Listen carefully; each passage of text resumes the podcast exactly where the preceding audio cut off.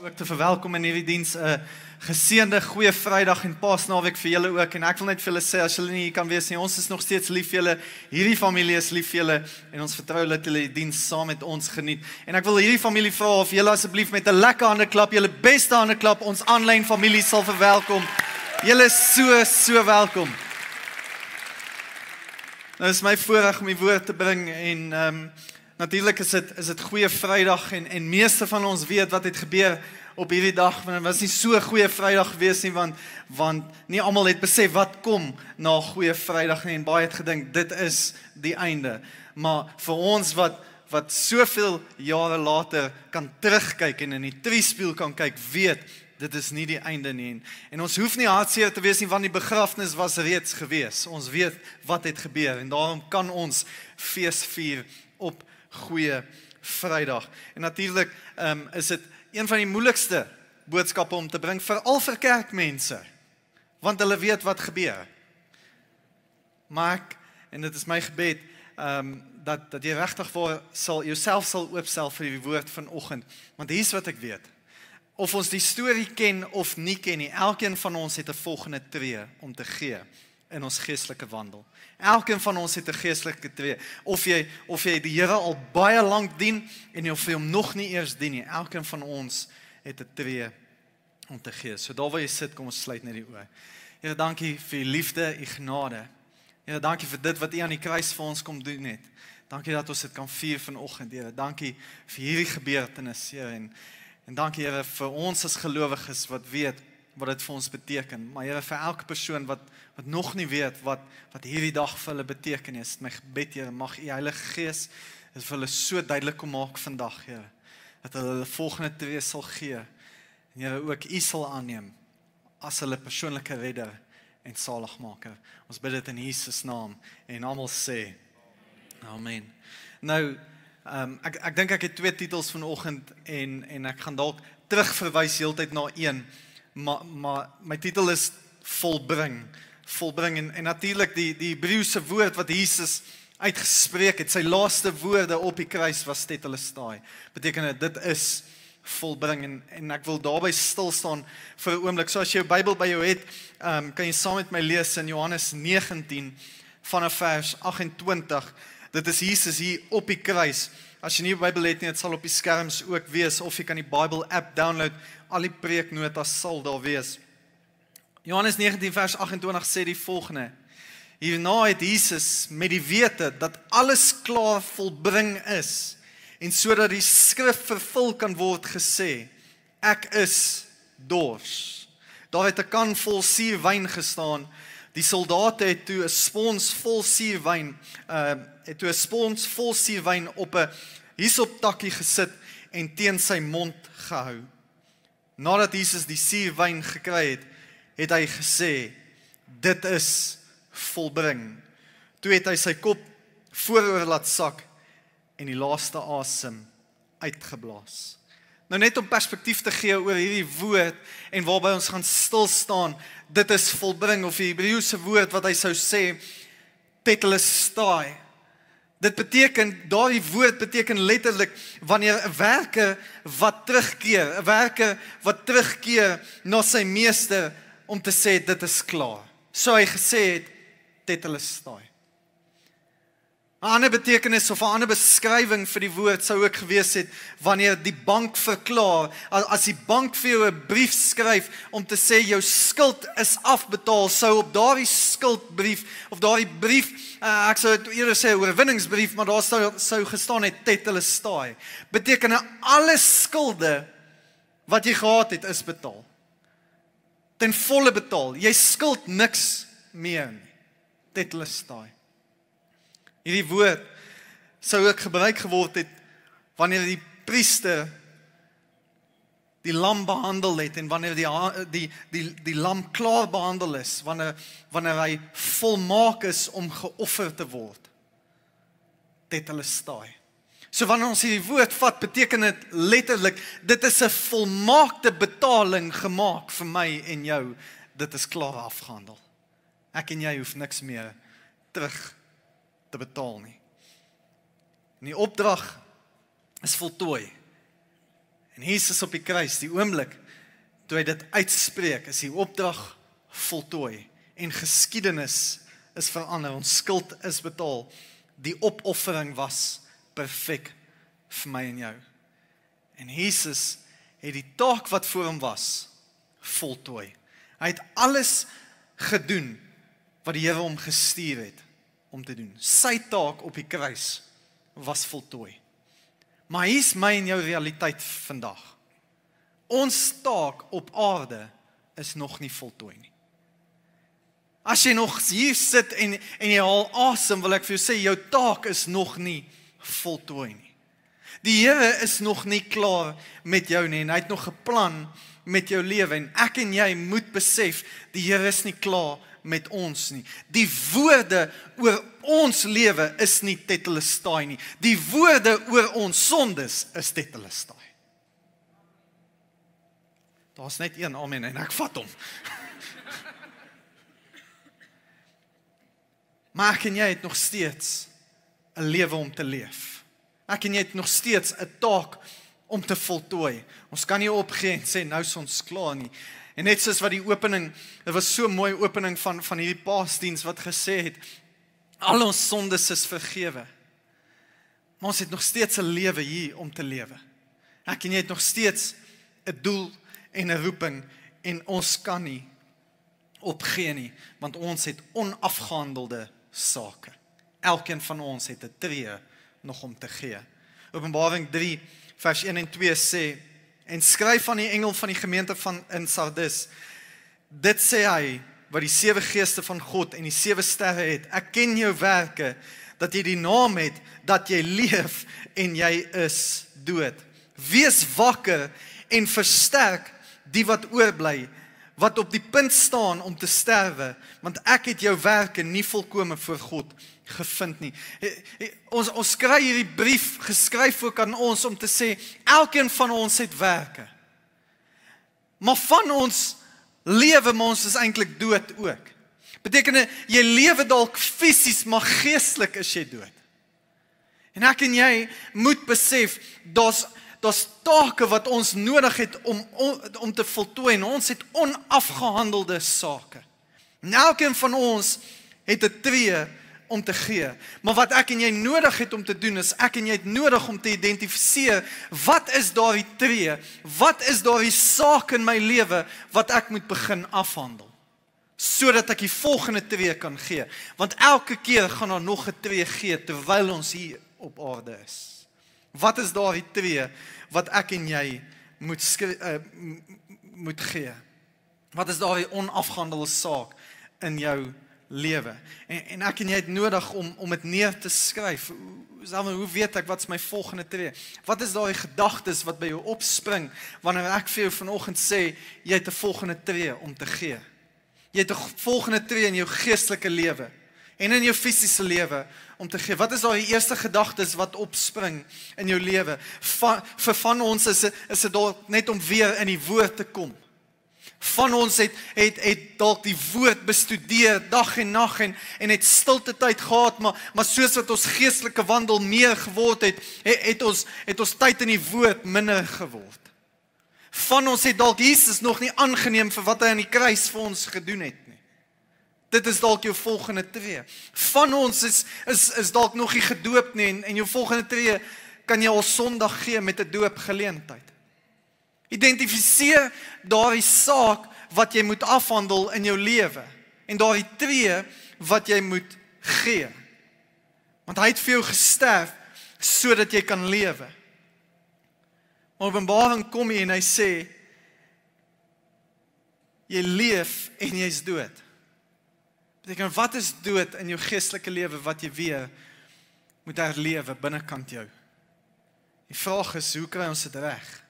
En hier's ek dink die mensdom, nie net jy nie, want dalk dink jy dis net jy se grootste probleem baie keer. Ons begin maar ons eindig nie baie sterk nie. Ek bedoel ek ek, ek kan baie keer vra, hoeveel van ons het al 'n besigheidsidee gehad in ons kop? Hallo? Steek gou op, ek wil net sien.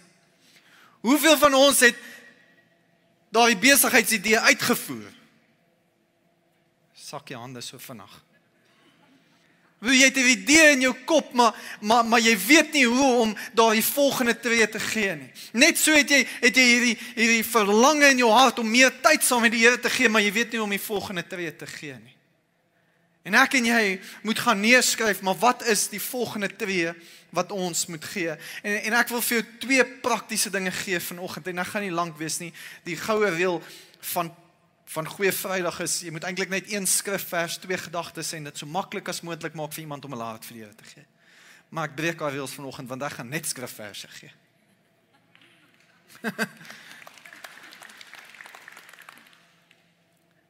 maar ek wil vir jou twee toepassings gee vanoggend wanneer jy uitstap sodat hierdie nie jou realiteit is jy leef maar jy's dood nie. Maar dat jou realiteit sal wees is ek weet Jesus het vir my gesterwe Hy het vir my gesterwe sodat ek voluit kan lewe en wanneer ek hier uitstap gaan ek begin voluit lewe. Maar ons grootste probleem is en en dit is vir my baie maklik om jou te kom inspireer vanoggend en jou hoendervleis voel te gegee te gee en en jou hier uit te laat stap en en ek gaan die ding doen. Die probleem met inspirasie, if you have inspiration without any implementation, there's no vision. There's only a daydream. So as jy net geïnspireerd jy gaan uitstap vandag dat Jesus het vir my gesterwe en jy vergeet daarvan, is daar nie visie in jou lewe nie. Jy gaan net dagdroom oor daai besigheid. Jy gaan net dagdroom oor daai lewe in oorvloed. Jy gaan net dagdroom oor 'n suksesvolle huwelik. Dit kos werk, kerk, vir 'n suksesvolle huwelik. Dit kos werk vir 'n suksesvolle besigheid en dit kos werk vir 'n lewe in oorvloed. En ek en jy het nodig om daardie tree te gee. So ek wil vir jou twee gedagtes gee. Of twee beginsels. Nommer 1. Nommer 1. Maak 'n toegewyde besluit. Maak 'n toegewyde besluit. Beteken in die Engels make the commitment. Maak 'n toegewyde besluit. sien die die wêreld is is wil vir ons kom sê ons ons ons, ons moet nooit commit nie. Ons moet ons opsies oop hou. Ek bedoel die die post-Christian wêreld wil vir ons kom sê moenie mo trou nie, leef net saam. Hou jou opsies oop, hou die back door oop. Verstaan? Jy gaan nooit vrede en ten volle lewe as daar jou gesindheid is dat daar iewerste 'n back door is nie. Maak 'n toegewyde besluit, dit is hoe ek gaan lewe. Ek gaan my volgende tree gee, 'n toegewyde besluit 2 Korintiërs 8 vers 11 in die NIV sê now finish the work so that your eager willingness willingness to do it may be matched by your completion of it according to your means. Sien 'n 'n voltooide besluit 'n 'n besluit en 'n toegewyde besluit wil ek dit so stel motivates you to endure short term pain for long term gain Maar jy moet daardie besluit maak om te sê dis hoe ek gaan leef. Dis wat ek gaan doen. Dis hoe ek die Here gaan begin dien vir wat hy aan die kruis vir my gedoen het. As ek dink aan aan die kruis en en en net voor die gebeurtenis van die kruis waar Jesus in die tuin van Getsemane was. Die Bybel sê hy het bloed gesweet. En daar's 'n rede hoekom hy bloed gesweet het. Want hy het geweet wat vir hom voorlê. Hy het geweet wat kom. En ek dink nie al al gee ek my beste vir jou vanoggend sal ek kan beskryf die pyn wat hy moes deur gegaan het nie. Ek dink nie ons kan dit begryp tensy ons dit nie self deur gegaan het nie. En ek dink nie ons het die kapasiteit as mens om dit deur te gaan nie. Maar net om jou weer te herinner en en ek gaan nie totaal en al hier stil staan nie. Maar maar jy weet die die hulle het die beste Romeinse soldate gekies om daardie leer latte te te vou en en en te te maak met met dorings daar binne en en en skroewe daar binne en spykers daar binne. Maar hierdie hierdie hierdie leer latte was was so ontwerp dat dat elke keer as hulle hom slaan, moet hy inhak van van verskeie kante af. En dan was daar 'n sekere manier gewees as hulle hom geslaan het en hy het ingehak hoe hoe hulle moes trek. Ek bedoel dis is soos wanneer jy 'n sweep slaan om om maar die klap geluid, jy moet hom op 'n sekere op 'n sekere oomblik terugtrek. Net so elke keer wat hulle hom geslaan het, ingehak, het hulle seker gemaak daar word daar word vlees uitgeruk uit hom uit soos wat hy sy kruis dra en eintlik nie sy kruis nie, maar my en jou kruis. My en jou sondes. En ek dink nie ons besef hoe dit moes voel om op 'n kruis te, te hang. Jy jy sukkel so om asem te haal want ek bedoel jou jou longe kan van buitekant af gesien word. En elke keer moet jy besef hy's bukkend op die kruis vasgespijker. En vir hom om asem te kon haal of moes haal, moes hy homself opstoot teen 'n houtkruis. Ek weet nie van jou nie, maar maar maar ek kry rillings deur my lyf om te dink my rug is oopgekloof en daar's hout uh, splinters wat in my rug indruk wat oop is terwyl ek op die kruis hang, terwyl ek probeer asemhaal en myself opstoot net om 'n bietjie asem te kry sodat ek nog bietjie langer kan lewe. Maar Jesus het besef dis wat kom. En en daarom dink ek ons kan verstaan hoekom daar bloedsweet in hom was. Maar sien Jesus het in die tuin van Getsemane 'n toegewyde besluit gemaak want hy het my en jou in gedagte gehad. Hy het ons sondes in gedagte gehad en gesê, "Maar dis wat ek gaan doen, want dis die Vader se wil vir my en jou om gered te word, om van al ons sondes vergewe te word." Lukas 22 vers 42 sê Vader en Jesus hier hy's in die tuin van Getsemane. Vader as u wil neem tog hierdie lydensbeker van my af weg. Laat tog nogtans nie my wil nie maar u wil geskied. En omdat dit die Here se wil was het hy 'n toegewyde besluit gemaak en hy was toegewyd tot op die dag wat hy gesterf het. Sy laaste asem uitgeblaas het en gesê hulle staai volmaak. Dit is volbring. Dit is betaal. Ek het alles vir jou betaal. En net soos wat Jesus 'n toegewyde besluit gemaak het kan ek en jy 'n toegewyde besluit maak om te sê dis hoe ons gaan lewe. Dis my volgende tree wat ek gaan gee wat is jou volgende tree Is jou volgende tree om om weer in die woord te kom? Is jou volgende tree om hier uit te stap en te sê, "Mag 'n toegewyde besluit teenoor my huwelik maak." Jesus het nie vir jou gesterf sodat jou huwelik moet verbrokkel nie. Hy het sy liggaam vir jou gegee sodat jy en jou huwelik en jou finansies en jou werk 'n lewe van oorvloed kan leef. Nommer 1, maak 'n toegewyde besluit. Nommer 2, neem die volgende tree. Nadat jy die besluit gemaak het in jou hart, neem daardie tree. Hoe lank gaan jy nog uitstel om jou hart vir Jesus te gee? Hoe lank gaan jy nog uitstel om al die familielid te bel en sê, weet jy wat, te midde van wat jy teen my gedoen het, ek vergewe jou. Hoe lank gaan jy nog uitstel? om daai volgende tree te gee. Ons kom van 'n reeks af die verfkwas van God. Hoe lank gaan jy nog uitstel om daardie lewe te begin leef? Daardie droom wat hy vir jou het. Daardie droom wat hy vir jou instoor het. Wanneer gaan jy daai besigheid begin? Wanneer gaan jy daardie meisie vra om te trou? As jy weet die Here het haar vir jou gegee. Neem daardie volgende tree sien Ons kan maklik oorweldig word om te sê maar selfs is nie so maklik nie. Is nie so maklik nie. Die probleem is is nie so maklik nie want jy weet nie wanneer om die sneller te trek nie. What good is aim when you don't know when to pull the trigger?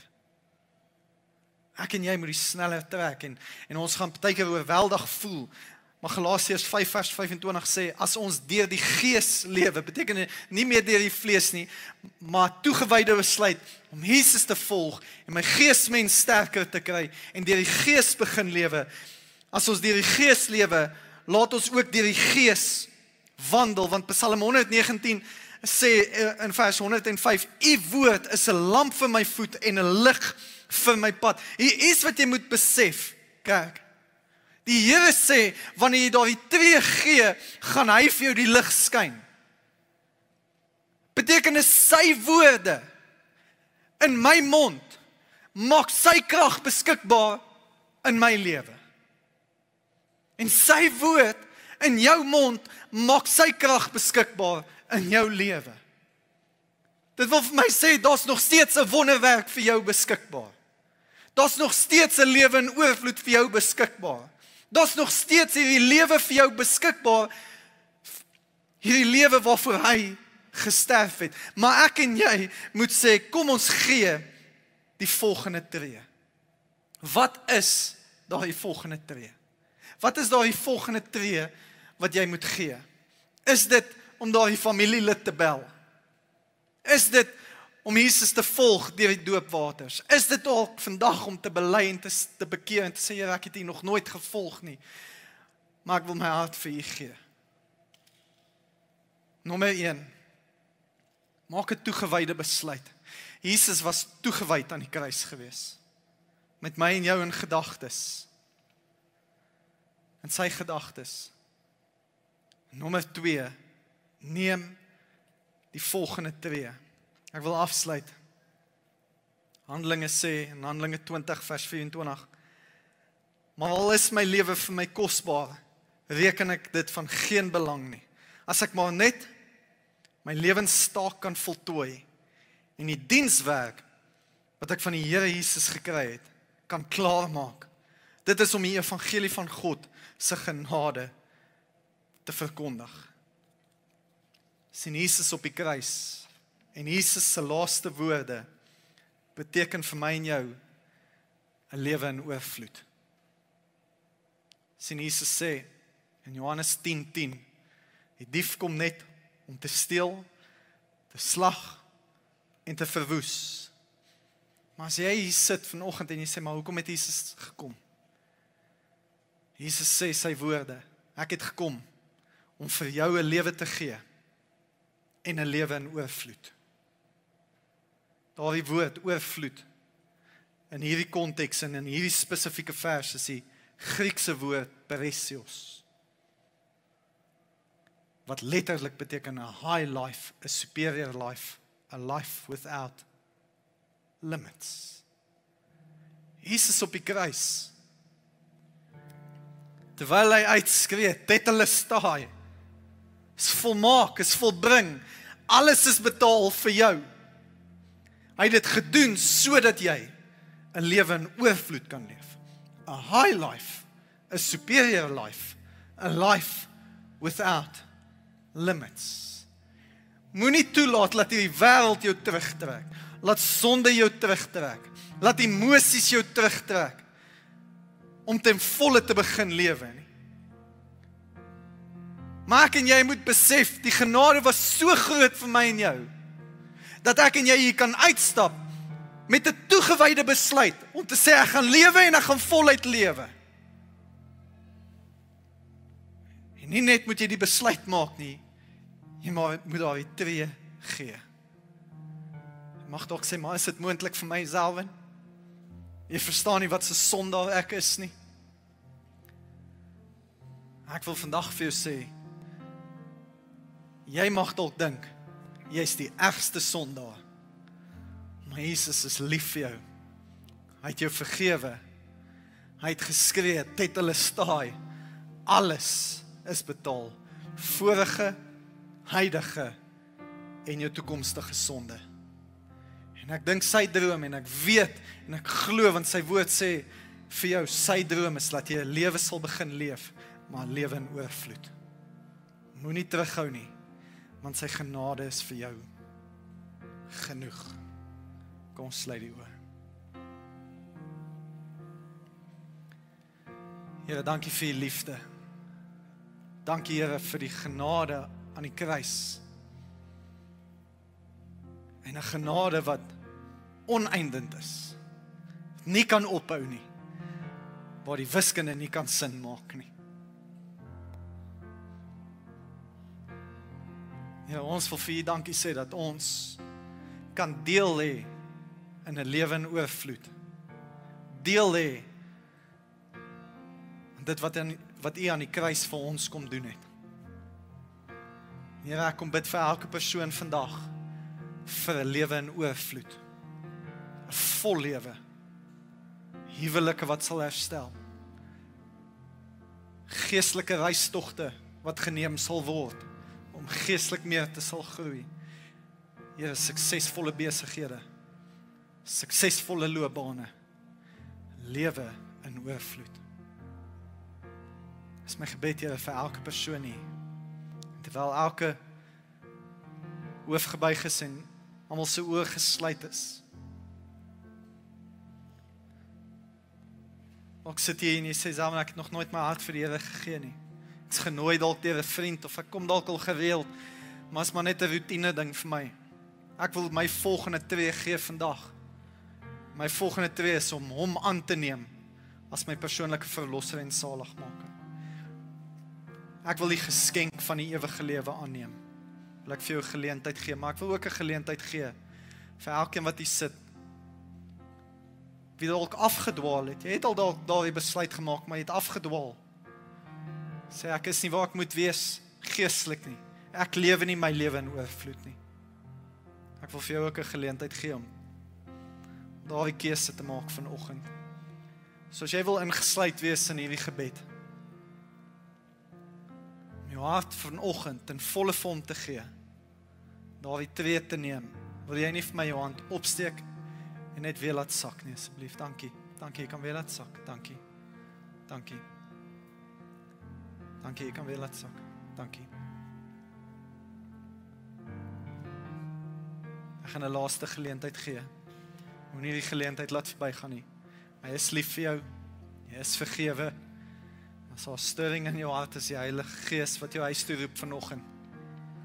Net opsteek en weer laat sak. Dankie. Kan weer laat sak. Wat 'n klomp hande opgaan en ek wonder of elkeen van julle saam met my hierdie gebed hardop agter my kan aansê. Here Jesus, ek kom vandag en ek verklaar dat ek 'n sondaar is. Maar dankie dat U vir my ook gesterf het aan die kruis van Golgotha. En al my sondes vergewe het. Here, ek kom nou en ek bely U as my koning en meester. En ek aanvaar die geskenk van die ewige lewe. Dankie dat ek hemel toe kan gaan. En niks my daaruit gaan hou nie. In Jesus naam. Amen. Amen. Kan ons 'n groot cheer? Groot groot cheer.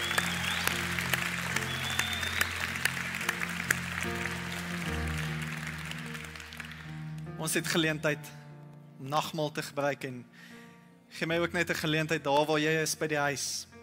Vir jou dankie te sê dat jy ingeskakel het. Ek wil jou uitnooi om saam nagmaal te gebruik saam met jou gesin. En daar dink wat Jesus aan die kruis vir jou gedoen het. Jou sondes is vergewe. As jy dalk jou hart vir die Here gegee het vandag, is daar 'n link, 'n skakel op ons webtuiste wat sê ek het Jesus gekies. Ek kies Jesus. Gaan volg hom. Ons wil jou ook daar by die huis opvolg met jou volgende geestelike tree. Bless jou.